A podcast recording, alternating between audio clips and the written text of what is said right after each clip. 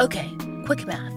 The less your business spends on operations, on multiple systems, on delivering your product or service, the more margin you have and the more money you keep. Obvious. But with higher expenses on materials, employees, distribution, and borrowing, everything costs more.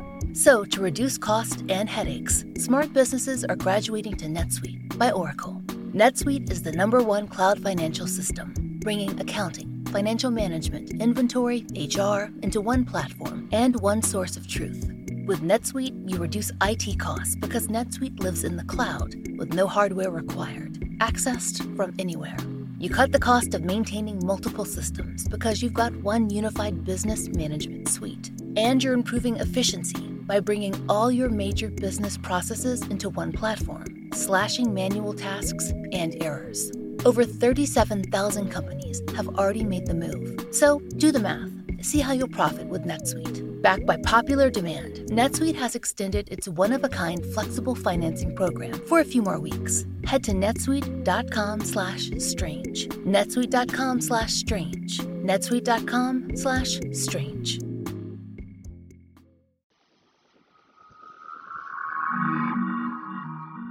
I'm Laurah Norton, and this is One Strange Thing, the show where we search the nation's news archives for stories that can't quite be explained.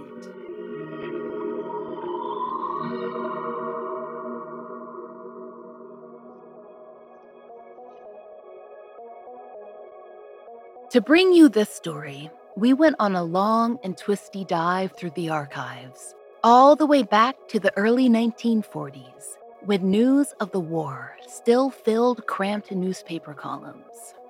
But don't worry, even among momentous events, local reporters still squeezed in our kind of news. But even we were surprised by how, well, weird things got down in Pascagoula, Mississippi in June of 1942. It started with local coverage, though eventually the Associated Press ran the story across the country. It seems as though that summer, a nefarious, mysterious, nocturnal barber was on the loose. Well, a barber in the broadest sense, anyway, as in someone who cuts your hair. Except this barber wasn't being paid. In fact, he wasn't even being asked.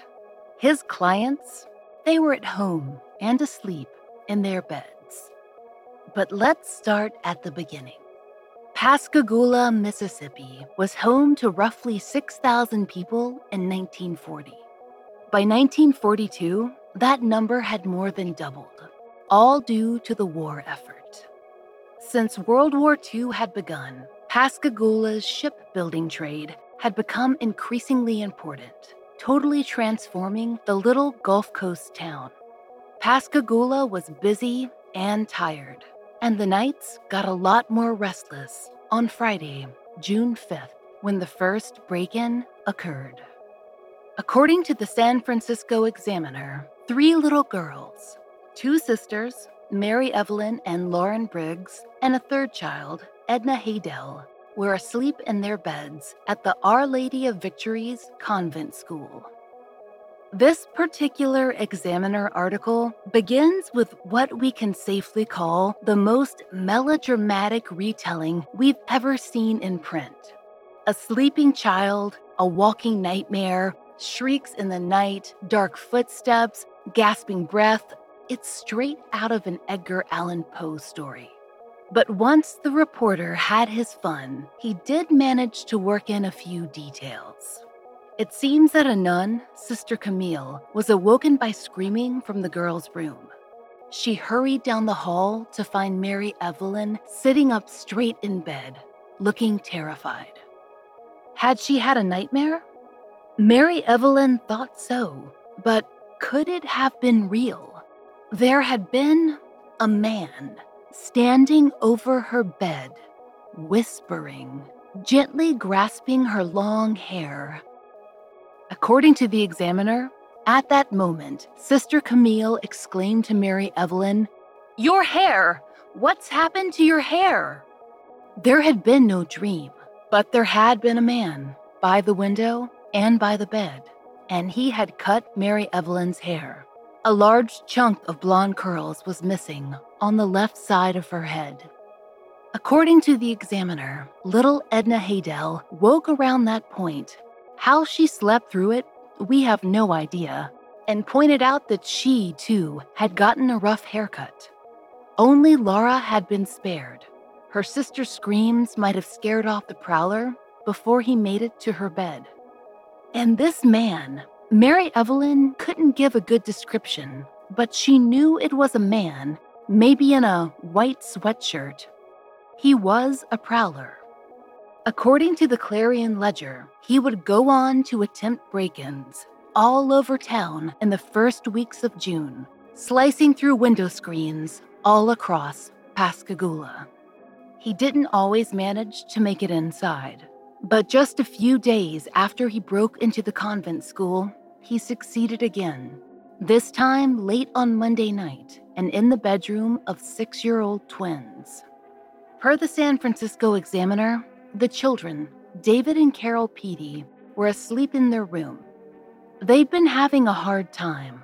Their mother was in the hospital, and friends of the family were staying at the home to care for them. According to the examiner, those family friends, the Henshaws, were startled awake by a noise coming from the children's room.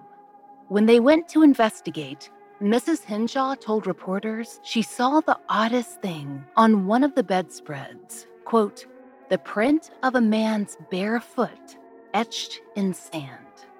Then they discovered Carol's long blonde hair had been cut as short as her brother's. They also found the window screen had been sliced. By this point, Pascagoula was, if not in a frenzy, fast approaching one. After Carol was attacked, the Clarion Ledger reported a reward of $300. That's nearly 5,000 today, and that bloodhounds had been employed to try and sniff out the prowler. The dogs, though probably very good boys, turned up nothing. And though everyone was looking for the absolute weirdo who'd snuck into the convent school and the Peedy family's home, no one seemed to have gotten a very good look at him. The Hanford Morning Journal described him as, quote, short and fat, and the Clarion Ledger as, quote, willowy. If anyone had seen a short, fat, tall, slender man, possibly in a white sweatshirt and barefoot, carrying scissors, well, no one had called in that tip. But Pascagoula was concerned. Concerned enough that, according to the Morning Journal, quote, the Army relaxed dim out restrictions, meaning that, despite possible wartime danger, residents were allowed to use their lights at night in hopes of spotting the barber. The reward soon grew to $400. But it was all to no avail. The man reporters had taken to calling the Phantom Barber was still on the loose. There had been three victims so far, and it was beginning to look like this phantom was on the hunt for blonde children. And despite the Neosho Daily News's assurances that he doesn't hurt them or anything, parents were justifiably concerned. At least until the next victim. After the fourth person was attacked, well, no one was considered safe. Per the Tribune, a young woman, only identified as Mrs. Taylor, reported that, quote, Two inches have been snipped off her new permanent while she slept. What's more, her husband and children had been in the same room. And this article brought new information. Not only had the Phantom Barber attacked an adult, but for the first time, it was proposed that the Prowler had been chloroforming his victims to ensure his haircuts would be completed in peace.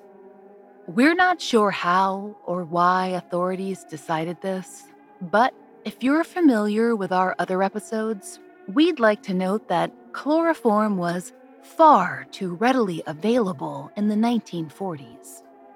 Moving on, the city now had four victims on their hands, and Pascagoula had begun to wonder if they had more than a prowler to deal with. Was this a roundabout way to attack the war effort. Stay with us here. The headlines took this tack early and they stayed with it. The idea that a German spy or Nazi sympathizer might be behind the attacks began soon after they were reported.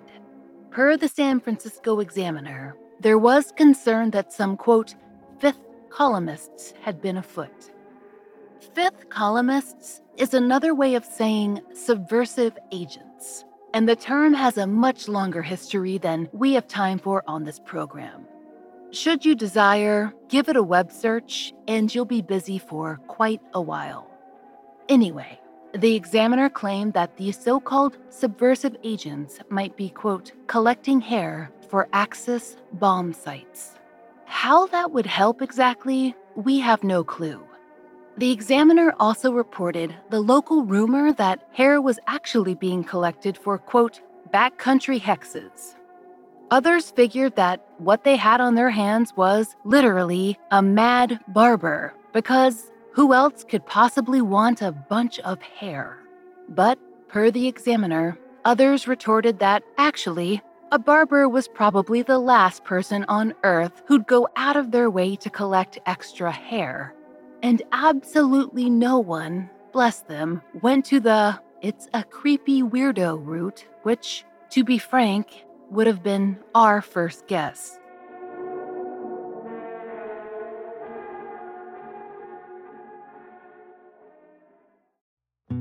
I'm sure you've heard the old adage that you should learn something new every day. It's good advice, but with so much to do, are you making time to learn and stay curious about our world?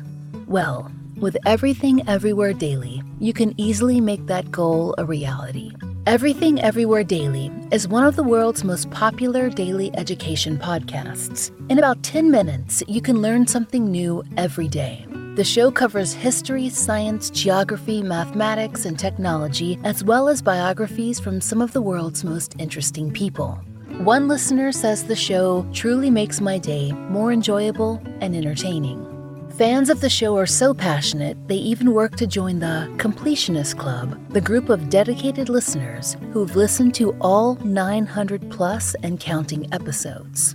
I highly recommend you check out Everything Everywhere Daily's recent episodes on Why Are There No Flying Cars and the Little Ice Age that happened 700 years ago.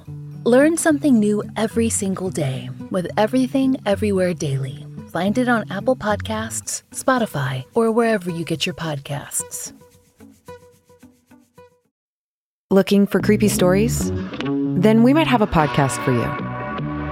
And now, presenting Rattled and Shook.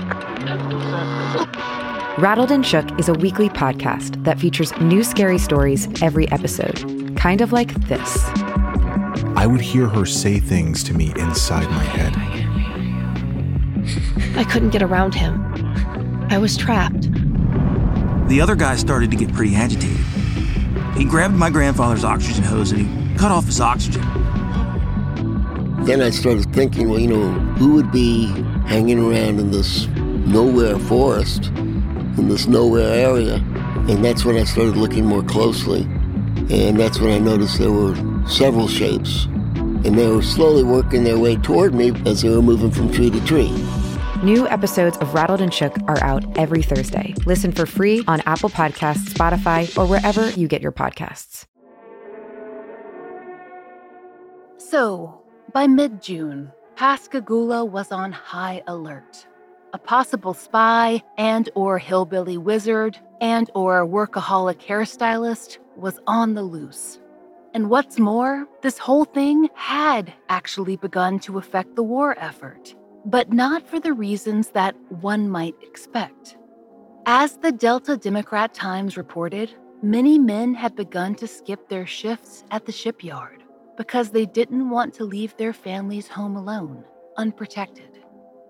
However, it seems that the presence of a man in the home didn't put off the so called phantom, because the final attack in mid June was as different as it was disturbing. Per the messenger, a young couple, the Heidelbergs, were asleep in bed late one night when they became the victims of a sudden attack not of haircutting, but a violent beating with an iron bar. A dark figure stood over their bed, mercilessly thrashing the couple, who were too dazed to fend off the blows. The couple lived, but they were in bad shape.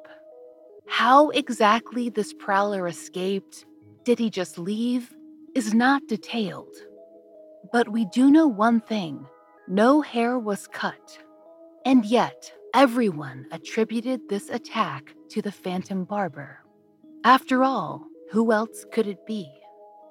Just when it seemed Pascagoula could take no more, no more haircuts, and certainly no more violent attacks, a blaring headline hit the Greenwood Commonwealth newspaper.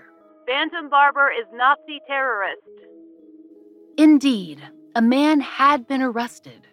Per the Commonwealth, the suspect was an American, but also, quote, a German educated chemist. Certainly not something anyone wanted to be in wartime. And the police chief, A.W. Ezell, told reporters, quote, we're sure this is the man. According to another paper, the Metropolitan Pasadena Star News, quote, a quantity of human hair had been found behind the suspect's house. And the Greenwood Commonwealth reported that hair had been sent to the FBI for analysis. This suspect was being charged not only with breaking, entering, and barbering, but also with the beating and attempted murder of the Heidelbergs. His name? William A. Dolan, age 57, a chemist. Whether they mean a pharmacist or a scientist, no one bothered to elaborate. But what was clear was that he was in a lot of trouble. According to most reports, the main signs of his guilt seem to be the following 1 there was some hair behind his house, which is certainly odd. How close to his house? On his porch? In a ditch? In some woods nearby? We aren't sure. But the attacks also ceased after his arrests and did not begin again. Second, and probably most important, he was said to have bad blood with the father of Mr. Heidelberg, if you'll recall, he was half of the young couple attacked with the iron bar. It was on this evidence that William Dolan was taken to trial. Though he maintained his innocence, he was, per the Delta Democrat Times, sentenced to 10 years in prison. And that, strangers, would have put an end to the tale of the Phantom Barber of Pascagoula. Except for one strange thing. William Dolan would eventually be pardoned. And not only that, his pardon would be supported by a powerful lawman from the very same city that put him away. Not the police chief, A.W. Ezell, but the county sheriff, Guy Brebs. This appeal went all the way up to Mississippi's governor, Fielding L. Wright, who had a lot to consider including a polygraph test. It seems that William Dolan's campaign to appeal his sentence began soon after his arrest. According to the Greenwood Commonwealth, by 1948, William Dolan had amassed an impressive number of supporters. Maybe they decided that the evidence in his case was just flimsy, or that the phrase German educated had gotten everyone riled up in Pascagoula in 1942. According to the Enterprise Journal, a lawyer grew interested in Dolan's case and was successful in producing witnesses who felt that Dolan had been steamrolled. This included the sheriff and even members of the grand jury who had indicted him. With this support, they petitioned the governor, and, according to the Commonwealth, he was willing to consider a pardon. But first, he wanted to sit down himself to watch William Dolan take that lie detector test. The test was actually funded by another local newspaper, the Jackson Daily News, who apparently knew a chance to get in on a story when they saw one. And boy, did that test turn out to be illuminating. In a May 26, 1948 Enterprise Journal article, it was announced William Dolan had easily passed the test. Something that truly impressed the governor. He told reporters, quote, I wouldn't say the lie detector didn't influence my decision, but it did corroborate the evidence submitted by the citizens of Jackson who insist Dolan is innocent. Irritatingly, to us, the papers never say precisely what that evidence was, but we do know this William Dolan was granted conditional release to be reviewed every six months in 1948. He had served six years of his sentence and would return to his old life, that is, until 1954. That's when, according to the Enterprise Journal, he, quote, drowned on the coast of Mississippi. This was reported on because there was discussion of paying his widow a pension of $2,500, or about $24,000 in today's money. And so, this leaves us with, well, a lot of questions. Was William Dolan the Phantom Barber? And if not, who put hair behind his house? Was he seen as an easy target because of his German education?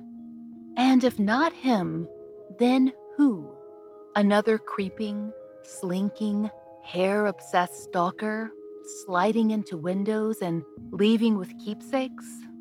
What if he was responsible for the attack on the Heidelbergs and not the others? Why were the police so sure that those separate events were linked in the first place? After all, there seemed to be plenty of odd intruders in the 1940s. That lurid San Francisco Examiner article we mentioned, they named quite a few, including the kissing bandit, a misnomer that is far too charming for a pantsless man who broke into people's homes and demanded kisses. And then there was another they called Tickletoe, a prowler who snuck in from New York City fire escapes, tickled young women's feet, and whispered, This is no ordinary robbery. We just don't know, listeners. It seems like 1942 was a bad year for trying to, well, sleep. Look at it this way at least we haven't had to mark Phantom Barber off our 2021 bingo cards. Yet.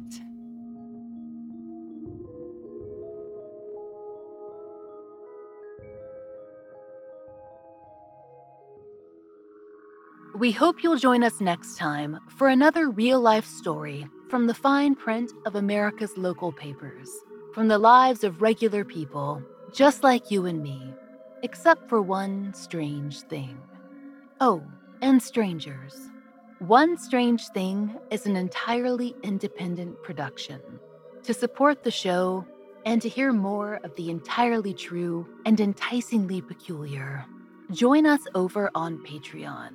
There, you'll get ad free early releases of our regular episodes, full length bonus episodes, and plenty of other fun content, all for $5 a month. We hope you'll check it out. There's a link in our show notes.